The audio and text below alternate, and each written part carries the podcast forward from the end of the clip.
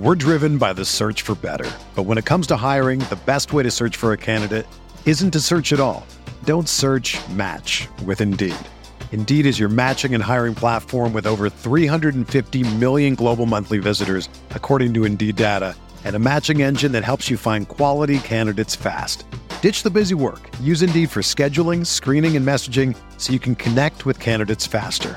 Leveraging over one hundred forty million qualifications and preferences every day, Indeed's matching engine is constantly learning from your preferences. So the more you use Indeed, the better it gets. Join more than three point five million businesses worldwide that use Indeed to hire great talent fast. And listeners of this show will get a seventy-five dollars sponsored job credit to get your jobs more visibility at Indeed.com slash Blue Wire. Just go to Indeed.com slash Blue Wire right now and support our show by saying that you heard about Indeed on this podcast. That's Indeed.com slash Blue Wire. Terms and conditions apply. Need to hire? You need Indeed. Support for this podcast comes from Frito-Lay and the two thousand twenty-three Snack Bracket Championship. The Frito-Lay Snacker Challenge is underway, and fans are voting on their favorite snacks to crown champion. We're talking about primetime matchups between the best sixty-four snacks in the land. Will Ruffles Ridges reign supreme? Can Doritos defend their dynasty? Or will Smart Food use their smarts for a surprise upset? Only you can decide. Get in on all the action for a chance to win up to one thousand dollars or a year's worth of snacks. Let your snacks be heard. Just go to Frito-LaySnacket.s b nation dot com to vote and enter for a chance to win. No purchase necessary. Sweepstakes ends April third, two thousand twenty-three. Void where prohibited. Year's worth of snacks awarded in the form of fifty-two coupons, each good for one bag of chips. See official rules at Frito-LaySnacket.s b nation dot com.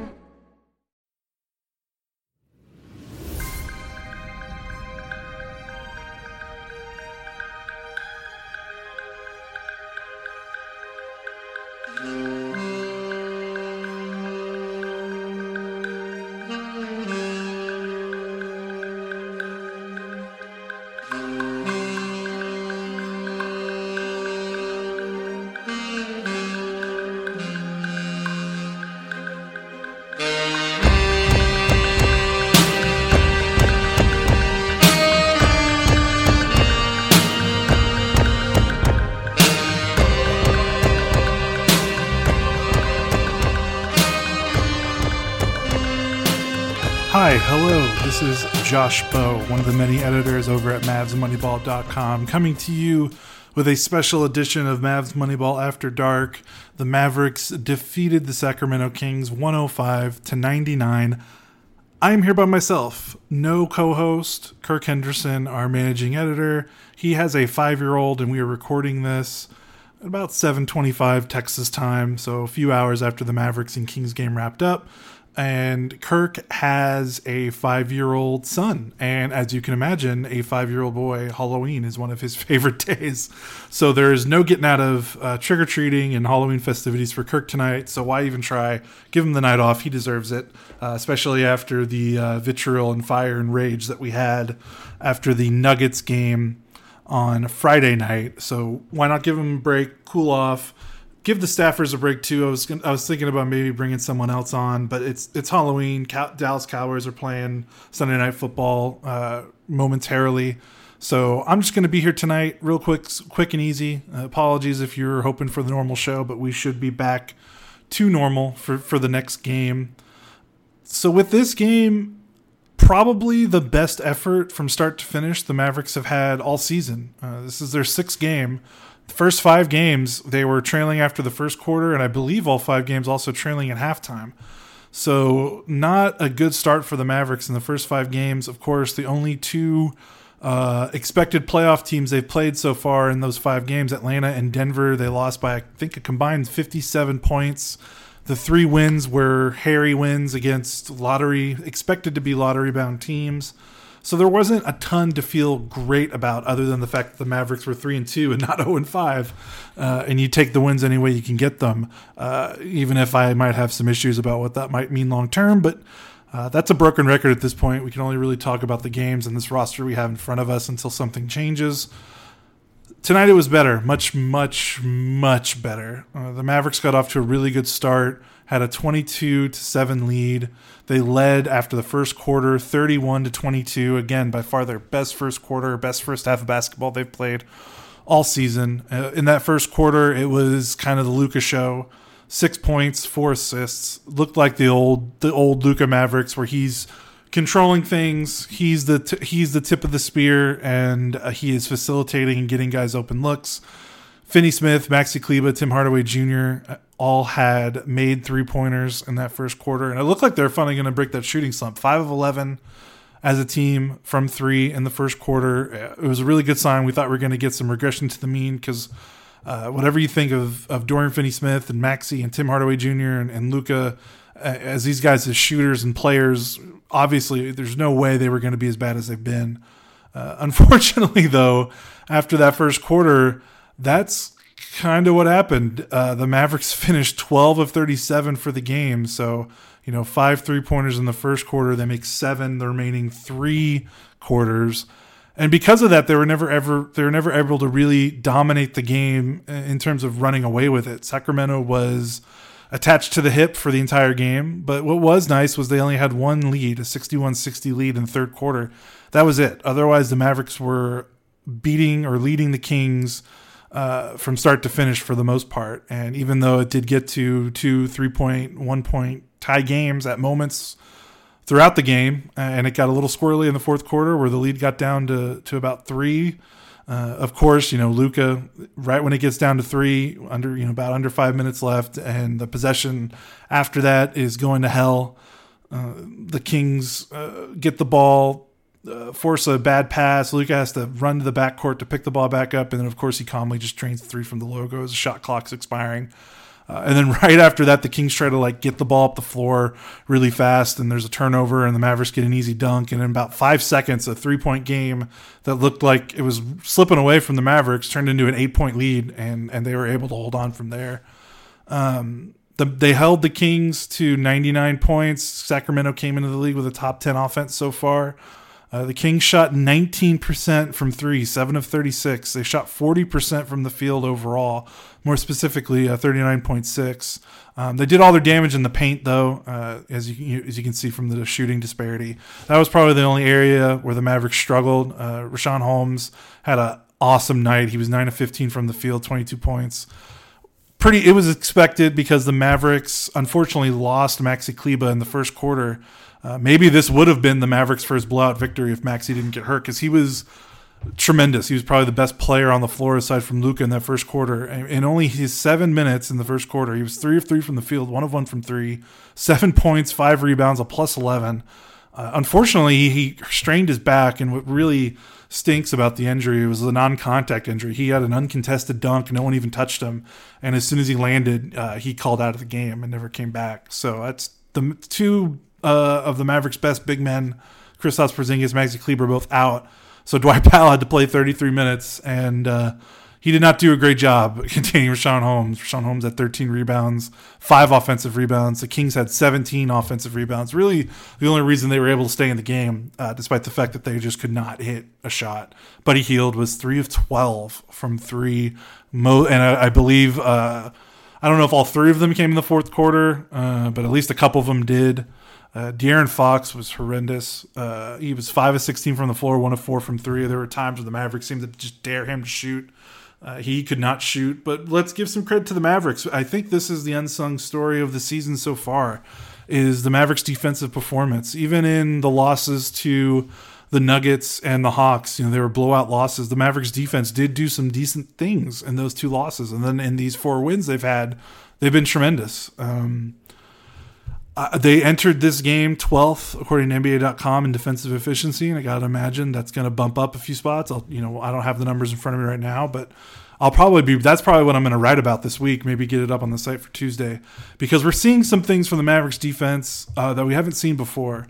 Uh, one thing, they're definitely getting lucky with with shot with three point shot making. You know, there's been a lot of really smart articles written across the uh, N B A media. One in particular on the Ringer dot com that you can search for. uh, basically talking about how the N B A is a make-or-miss league, and, and sometimes the defense doesn't matter. It's just up to the shot variance, since the three-point shot uh, has so much variance, uh, has a long-distance shot. Even if, you know, you get wide-open shots, sometimes you miss, uh, which is kind of what happened to the Mavericks tonight. Um, so there's some of that, but the Mavericks are like doing some things. I think they're forcing teams to shoot from from spots that they don't want to. Uh, it's a same, it's a similar principle to what the Mavericks did last season. They were very uh, influenced defensively by analytics. They tried to force teams to shoot mid-range. They didn't want to give up dunks and threes, but I feel like they were so committed to that strategy that they kind of let defenders kind of dribble wherever they wanted to, because they were okay with the defender dribbling into a mid-range pull-up jumper, and that lacks the days that that lacks defense sometimes either meant the defender got farther than the Mavericks wanted to because they got a full head of steam, or they just kind of casually walked into an open eighteen-footer. And, you know, despite what analytics say, N B A players can can definitely hit that shot uh, if if you let them get comfortable. And the Mavericks, that was the thing. That was the thing about the Mavericks defense the last couple of years. They let teams get comfortable. They didn't really dictate the terms. Uh, and I feel like in these first five games, or these first six games, excuse me, defensively, it's been the complete opposite. I think the Mavericks have, have stuck closer to their man. I think they've been a little bit more aggressive. Deflections are certainly up. Uh, steals and blocks, the Mavericks are getting way more of those so far through six games at a rate that they did not get last year. Uh, I mean, the Mavericks had eight steals and four blocks tonight. Um, two players had at least two steals. Six players uh, had at least one. Uh, Frank Ntilikina, coming off the bench, was kind of a defensive hero today. Uh, just kind of a, just a, a hero all, in all facets. He had twelve points, made both of his threes, was a pest defensively, played twenty-one minutes, uh, probably by far his best game. And he seems to be settling into that role that I think the Mavericks were hoping Josh Green would play, uh, you know, in terms of a, a guy that can come off your bench, play D, and hit some spot-up threes, be a little dynamic uh, in terms of athleticism, which is somewhat of a sore spot for this Mavericks team, especially when you look at the starters. Um, so yeah, I'm liking what I'm seeing defensively. Even with Kleber going down, the Mavericks still held up fairly well. Reggie Bullock, De'Aaron Finney Smith, Frank Ntilikina, uh, even Willie Cauley-Stein for a few possessions. You know, Luka Doncic had some great defensive possessions. He had a steal and a block. Uh, he was much more engaged, Luka was, defensively than he was Friday night against Denver. And again, your star sets the tone. When your star's playing really good defense, uh, that's going to engage the rest of your team t- to follow suit. Um, and like I said, schematically, I think they are sticking to their man a little bit closer, playing a little more aggressive. I think there's still a little bit too much drop coverage for my liking, but they are at least sprinkling in some more uh, aggressive schemes where the help defender in the pick and roll, not trapping uh, aggressively like Kidd used to do in Milwaukee, but instead kind of creeping up and at least meeting the screener, uh, meeting the play at the screen, so that it's a little bit more aggressive than a drop, but it's not a full-blown trap. And it at least helps, I think, it helps somewhat contest these pull-up jumpers a little bit better with these guards coming around the screen, and you see a defender that's, you know, not sitting in the paint but is up at the level of the screen.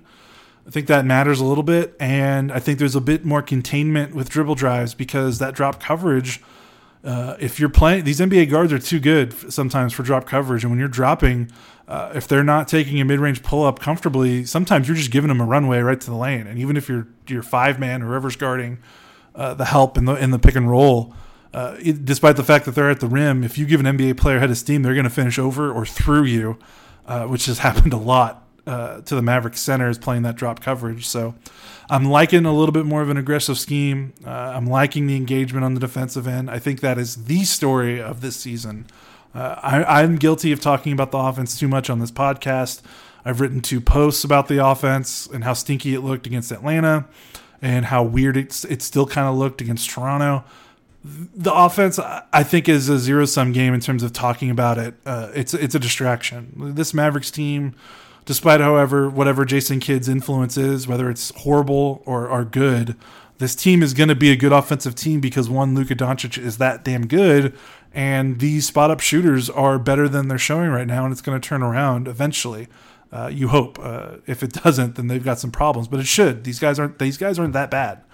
Um, and there's only so you can only sink so low offensively when you've got one of the best three-point shot creators in Luka Doncic and a ton of spot up shooters. Like I don't, you know, even with the weird spacing, like they've they've still had a ton of open three pointers through these six games. So, and we also know offensively, we know the limits. We know that Jalen Brunson is the only other player besides Luka that can handle the ball and create his own shot consistently and set up his teammates. So, you know, we know how bad it can get, but we know how good it can get. And it feels kind of a, it just feels like a waste because we know what it's going to be.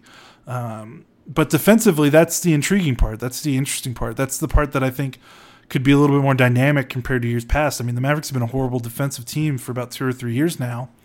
And if you look at the trend of N B A title contenders, having a top ten N B A defense is a requirement to win an N B A championship. Um, Just about every single N B A champion of the last twenty years has been top ten defensively. I think the only one that might have stuck out was the twenty sixteen Cleveland Cavaliers.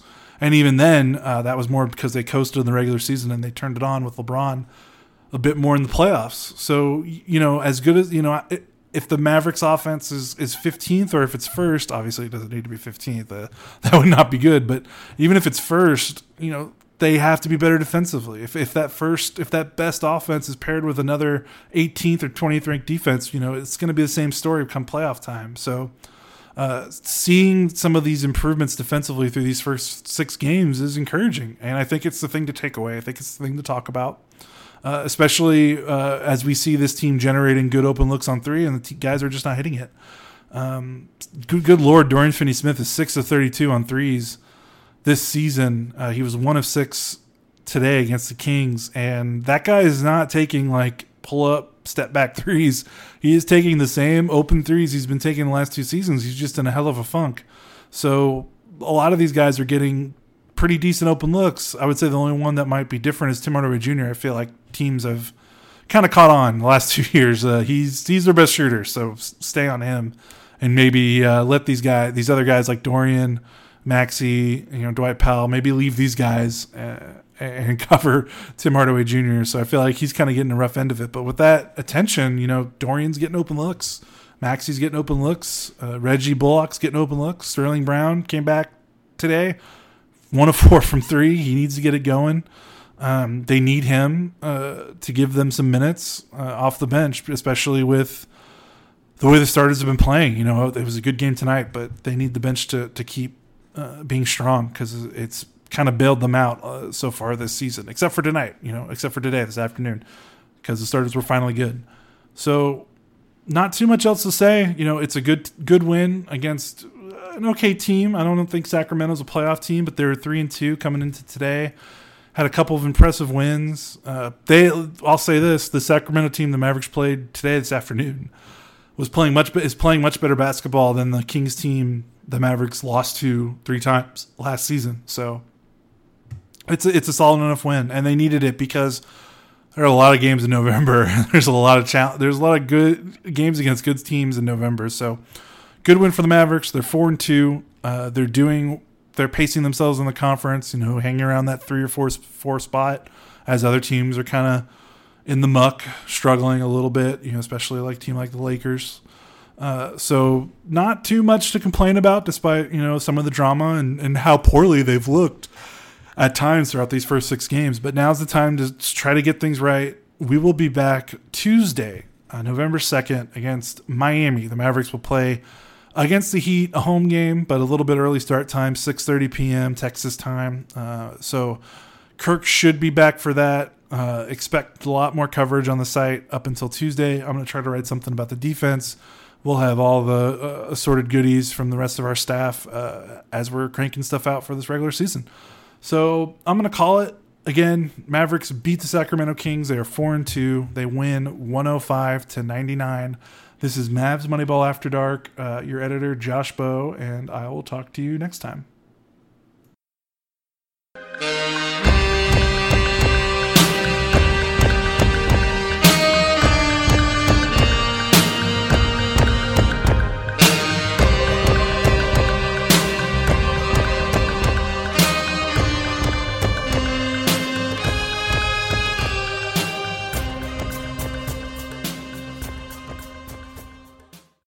Today's episode is brought to you by Cars dot com. With over two million vehicles and fifty thousand more added every day, Cars dot com will match you with the perfect car for you, your budget, your life, your style. And if you're ready to say goodbye to your current car, Cars dot com will get you an instant offer to cash it in. Just start by entering your license plate and get matched with a local dealer who will write you the check. So whether you're looking to buy or sell, just go to Cars dot com. It's magical.